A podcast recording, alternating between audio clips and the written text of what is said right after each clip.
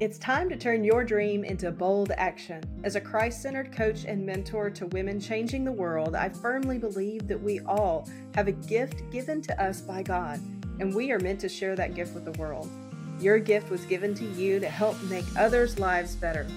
Let's turn your passion into an authentic and profitable business that reflects who you are at your core.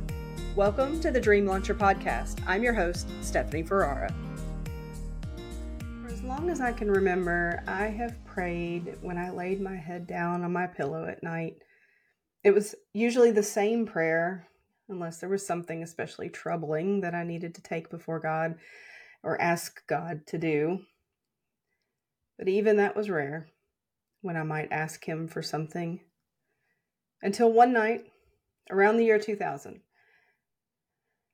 I had spent the evening going back and forth with my ex husband over holiday vacation, the visitation, right? It always seemed to be a frustrating time, a frustrating event, even though we usually did keep it civil, but it was still frustrating. I think trying to be nice while also get your way, right? We were probably about a year removed from a very intense custody battle. And it started because I wanted to move from Memphis, Tennessee to Little Rock, Arkansas, about two hours away. I was still carrying a lot of anger from our divorce. And then it was compounded by the pressure of this battle to keep from keep us from moving that 2 hours. After the frustrating conversations and mad scheduling to try to keep both sets of grandparents happy while also ensuring everyone got to have some good quality time with our son and adhering to the visitation schedule, I was exhausted and I was mad. I was really mad. And I had nobody to vent to, no one to yell at, just me and my pillow. And I was sick of being mad. I had been mad for years. So that night, my prayer was very different than the usual thank you, God, for a good day. Please watch over us and keep us safe. Amen. I prayed that prayer for years and years and years, and not much more. But that night, my prayer was more like God, I can't do this anymore. I can't hold on to this anger. I can't hate these people anymore. I don't want to feel this anymore. Lord, take this anger from me. And to my amazement, he did. Right then, right there. I felt the most unusual feeling, and it started at the top of my head and it went down my body, out my fingertips, all the way down out my toes. It was more than a tingle, it was immense peace. It was love. It was as though God had just been waiting for me to give up, to give it all over to Him. All of the anger left my body. And I slept so good. I never heard a word from God that night, but there was no denying that He answered my prayer. That's not to say that I don't get mad or that those visitation discussions became any less frustrating. But when the anger came, and when it comes today, I don't allow the resentment to build up inside of me anymore. I don't hold on to it. I'm quick to take it to Jesus, to give it to Him, to ask Him to help me with the situation that brought it on. Because I know He will. Because He did that night. So why wouldn't he do it again? I'm not perfect at this. There have been periods of time in my life where I have actually allowed anger back in. I've taken up those resentments and I've let that anger reside in the guest bedroom of my soul. But I'm thankful that it has been many years since that unwelcome, uninvited squatter came around because he knows he has nowhere to stay he doesn't get to stay long. A friend of mine says, You open the front door, he may come in, but you just open the back door and you let him right on out. That's what you do when the devil comes around. I started with that story because this is my first experience hearing from God.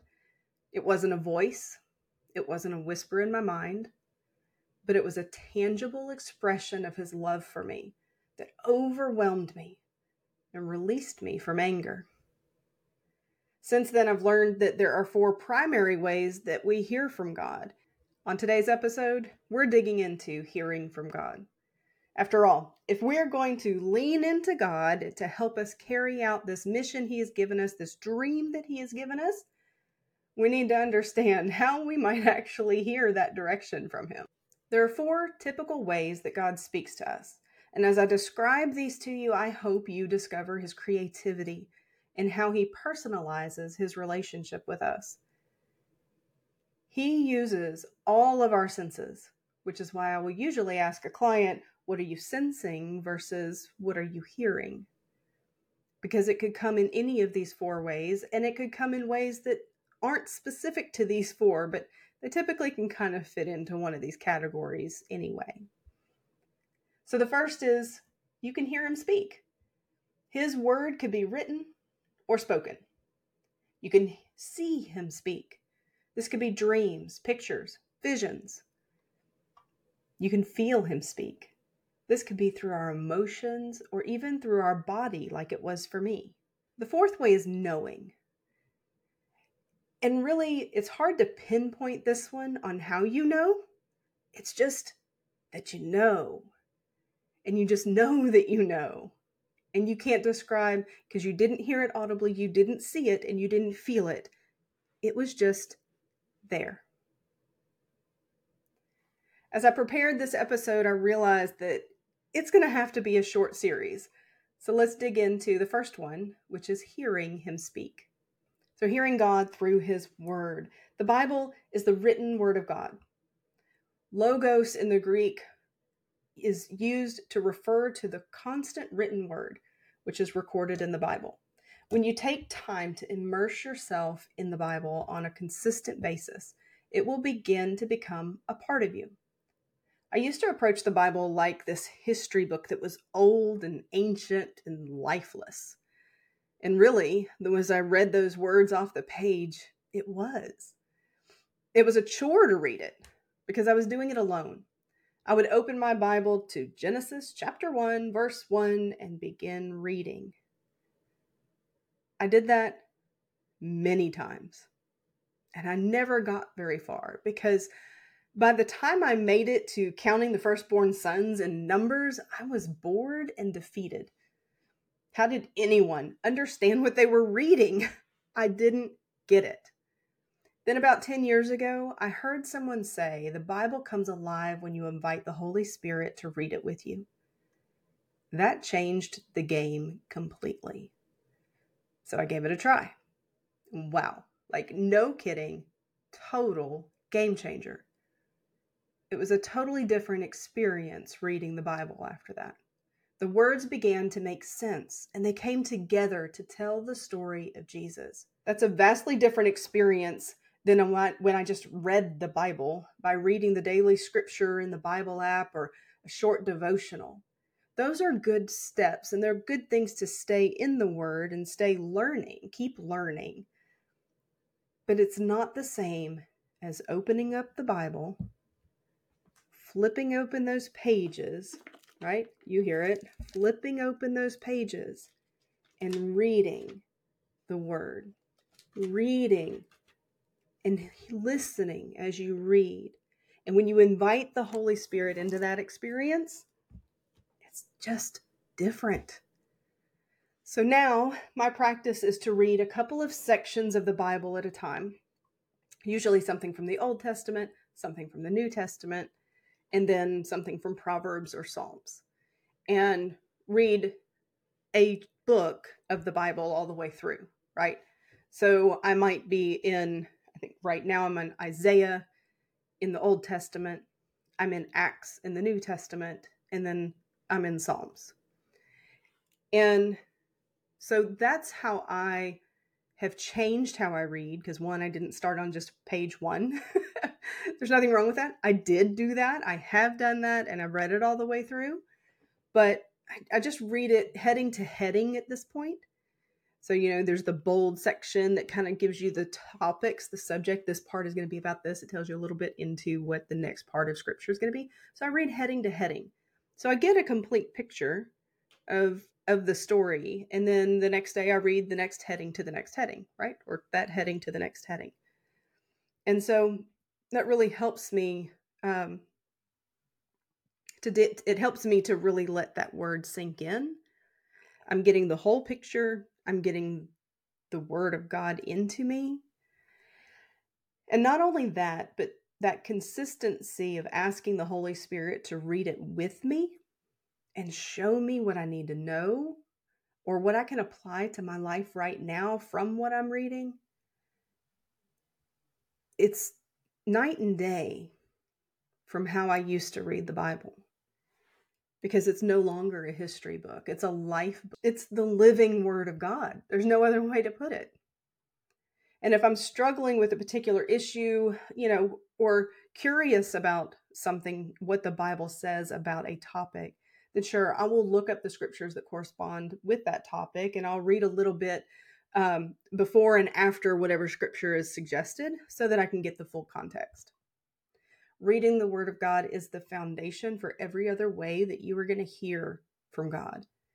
Because the more that you read within the Bible, the more that you get that part, that foundational piece into you, it's going to become part of your spirit and you will more easily recognize his voice or those other three ways of seeing and hearing and feeling and and and the knowing you will know that it's him because his voice will be familiar based on what you've been reading. But let me be clear this is not a prescription and i'm not going to condemn those who still struggle to understand as they read the bible because i know where you were. I've been where you were. I was there for well over 20 years, I was, the Bible was dry. But my advice to you is not to give up, find what works. So, one thing that I did is I realized that the version of the Bible that I had, I just couldn't understand it. And so I know I went to a local store that has all the has Bibles and I started looking at the different ones. Today you can get the YouVersion app the Bible app, and you can find a scripture and you can read it in the multiple versions. I did this the other night with my daughter as she was deciding and choosing a new Bible and trying to decide if that was a version that she was going to understand, right? And so you read it in the multiple versions and you then as you do that, the more you do that, then you'll find you're drawn to a particular version because it makes sense from the beginning. It makes sense the first time you read it. And so if you haven't found that Bible, if you're if you're just using whatever Bible you grew up with and it doesn't make sense, try a different version. I have typically what I have settled in, I kind of go between a few, but I have settled in NLT as the one that that resonates with me from the aspect of I can read it and understand it. Um, sometimes I do flip back to New King James Version. Um, that's what I grew up with. And then other times I'll go into ESV or the Passion Translation or NIV, depending on what I'm doing. And it, sometimes it just helps me to read it even in the different versions or the amplified, even um, when I'm trying to understand something deeper, because each one gives a little different nuance to the same scripture. And so that's one way that really helps me and has helped me to go deeper as I read the Bible um, is looking into it in different ways like that and the different different versions of it. Um, all right, so moving on to the spoken word of God. This is revelation word. God speaks audibly and he speaks in the still small inner voice. So I'm going to read from 1 Kings 19, 7 through 13, and this is in the New Living Translation, NLT. Then the angel of the Lord came again and touched him and said, Get up and eat some more, or the journey ahead will be too much for you. So one, an angel, spoke to him. So he got up and he ate and drank, and the food gave him enough strength to travel forty days and forty nights to Mount Sinai, the mountain of God. Then he came to a cave, where he spent the night. But the Lord said to him, So now God is speaking directly to him. It's not clear in this part of the scripture how he spoke, if it was audible or if it was just something that he heard in his head, right? But the Lord said to him, What are you doing here, Elijah? And Elijah replied, I have zealously served the Lord God Almighty, but the people of Israel have broken their covenant with you, torn down your altars, and killed every one of your prophets. I am the only one left, and now they are trying to kill me too. So it's clear that Elijah knew he was speaking to God. He didn't say, the way that he phrased it, let me say this. You know, he said, The people of Israel have broken their covenant with you. He didn't say broken their covenant with God, with you. He knew he was speaking to the Lord. Okay, so it says, Go out and stand before me on the mountain. God tells him this. The Lord told him. And as Elijah stood there, the Lord passed by, and a mighty windstorm hit the mountain. It was such a terrible blast that the rocks were torn loose, but the Lord was not in the wind. After the wind, there was an earthquake, but the Lord was not in the earthquake. And after the earthquake, there was a fire, but the Lord was not in the fire. And after the fire, there was the sound of a gentle whisper. When Elijah heard it, he wrapped his face in his cloak, and he went out and stood at the entrance of the cave. And a voice said, What are you doing here, Elijah? So the scripture mentions that he heard a whisper. Then he went out to the entrance of the cave and he heard a voice. The Rhema word, Rhema is the spoken word of God or the revelatory word. Rhema is personal, it is a direct answer to your question or a prophetic word that you may receive. It can also be God calling out to get your attention. It can be that audible voice that says, Stephanie, listen up. Or, Stephanie, where are you? This is Adam. Where are you? The audible voice of God, as I'm sure you know, is rare, but God does use it. My personal experience with the with that spoken word of God is that it's more like the thoughts in my head. It sounds like my thoughts. However, it is clear that they are not my own. And the reason why I can say that is because my my sheep hear my voice, right? They know my voice. I have learned, it has taken practice, but I have learned to hear the voice of God. And so it does take practice. It takes that practice to distinguish his voice from your own voice in your head. And the, the you can test it. It's just something that isn't um I can't tell you. I'd love to be able to tell you. He sounds like this. but he doesn't always. Okay? So I can't tell you he's always going to sound like he's speaking from the King James Bible because he's not.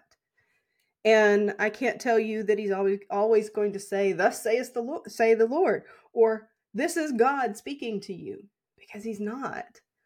What's happening is that there's a personal relationship that's getting built there. And then that personal relationship, say you're talking to your friend, when your friend then like you ask your friend a question and she responds to you, she doesn't have to say, I am Allison and I am telling you and then giving you the answer, right? You know her voice. So you know that she's the one speaking to you. And when you develop that personal relationship with Jesus, when you develop that personal relationship with the Holy Spirit that's in you, then you know God is speaking to you. You just know it's different. Usually, when I hear from the Holy Spirit, it is in prayer or it's in response to questions or worries that I have. I may be actively worrying about something and then I hear a very distinct voice in my head that calms me, encourages me, tells me you don't need to worry about that, leave it to me. And I know I'm not going to tell myself that. So so I feel very confident that that is the Holy Spirit speaking to me. Now if you struggle with negative thoughts, I'm going to caution you on how you test how you test those thoughts because I'm sure you know we live in a world where there is good and evil. And so we can have the Holy Spirit speaking to us, but we can also have the devil or an unclean spirit speaking to us. And the distinction is that when the Holy Spirit speaks to you, it's going to come with a peace that is tangible. And I don't mean like that tangible peace that I felt over my body, but but you're going to know there is peace with it.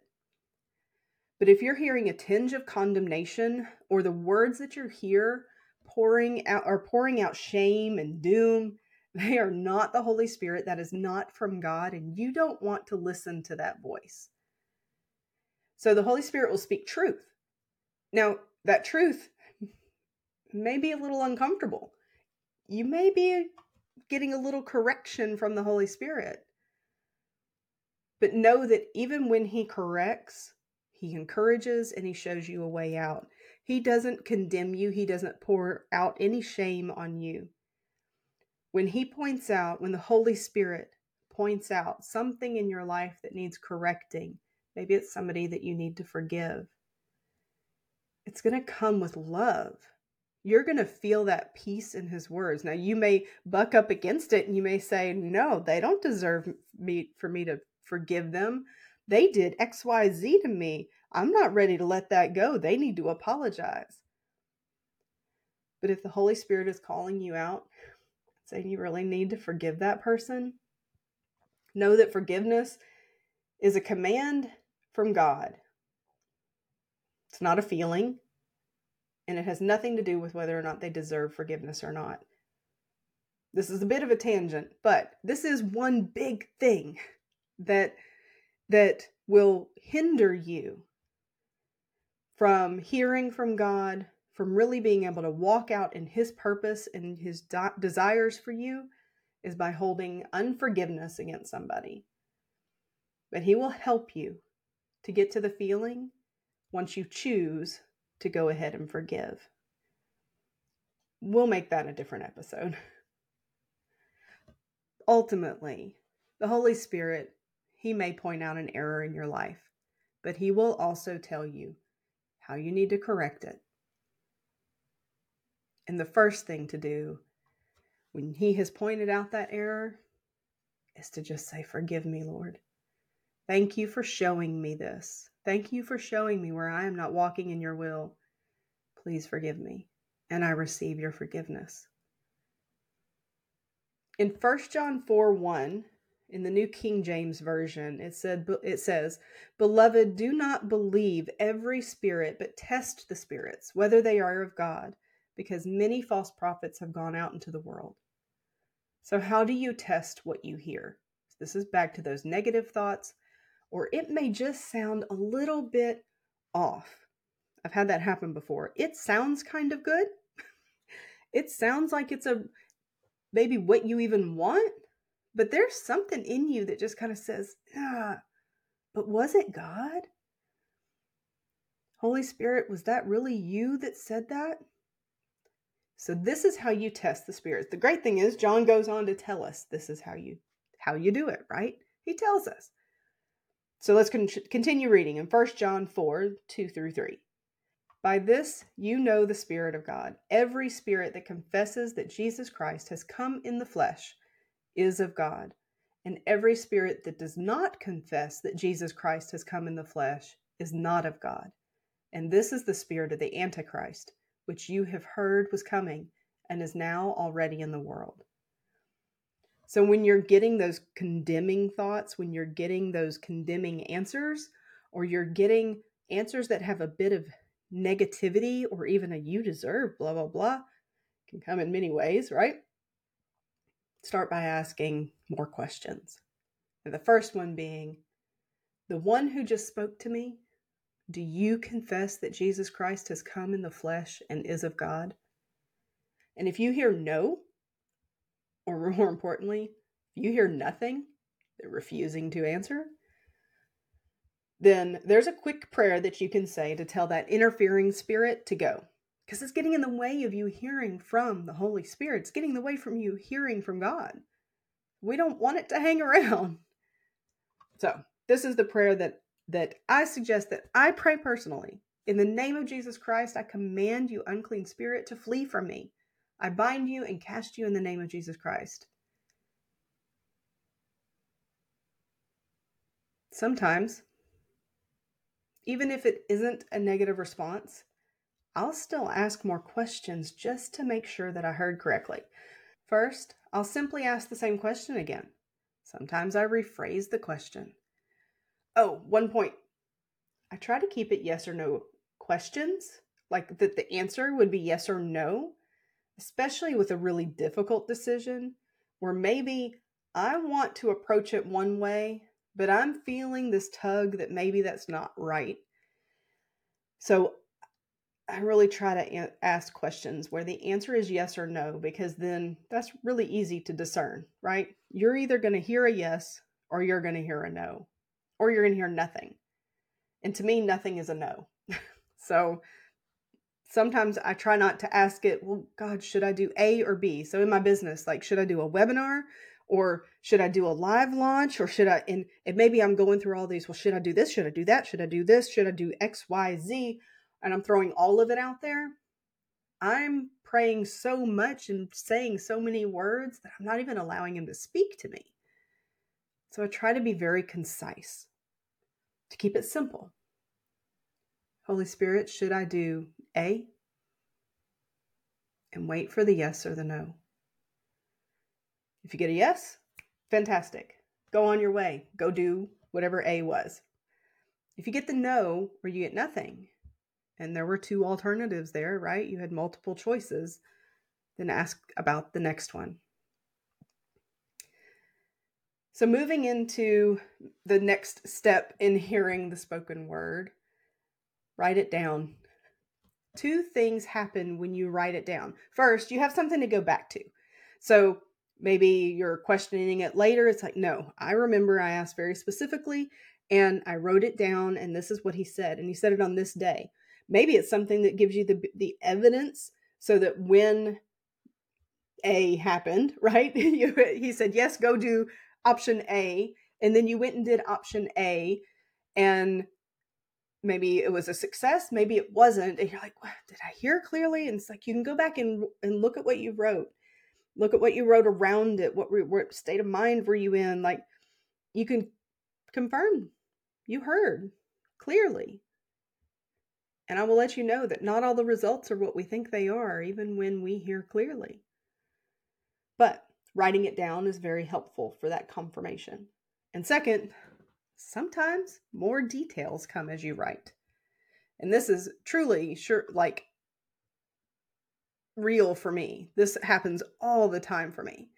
And I learned this when I first started going to intercessory prayer at our church. Um, and I would ask the Holy Spirit, what we needed to pray for for our church. And I would get one answer, one word, not even one answer. I would get one word, one word.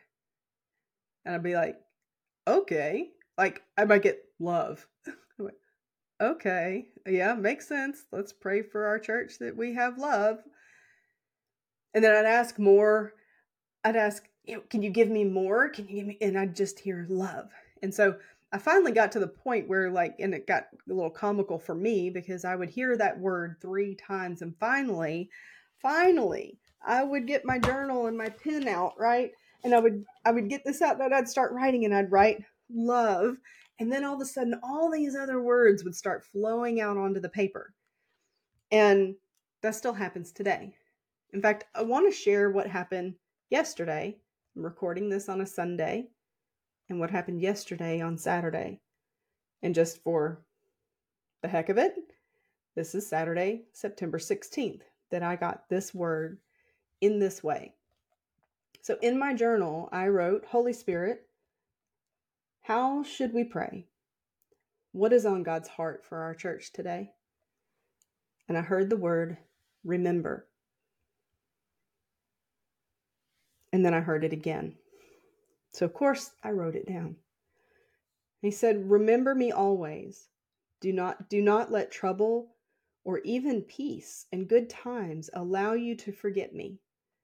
I am with you in trouble and I am with you in good times.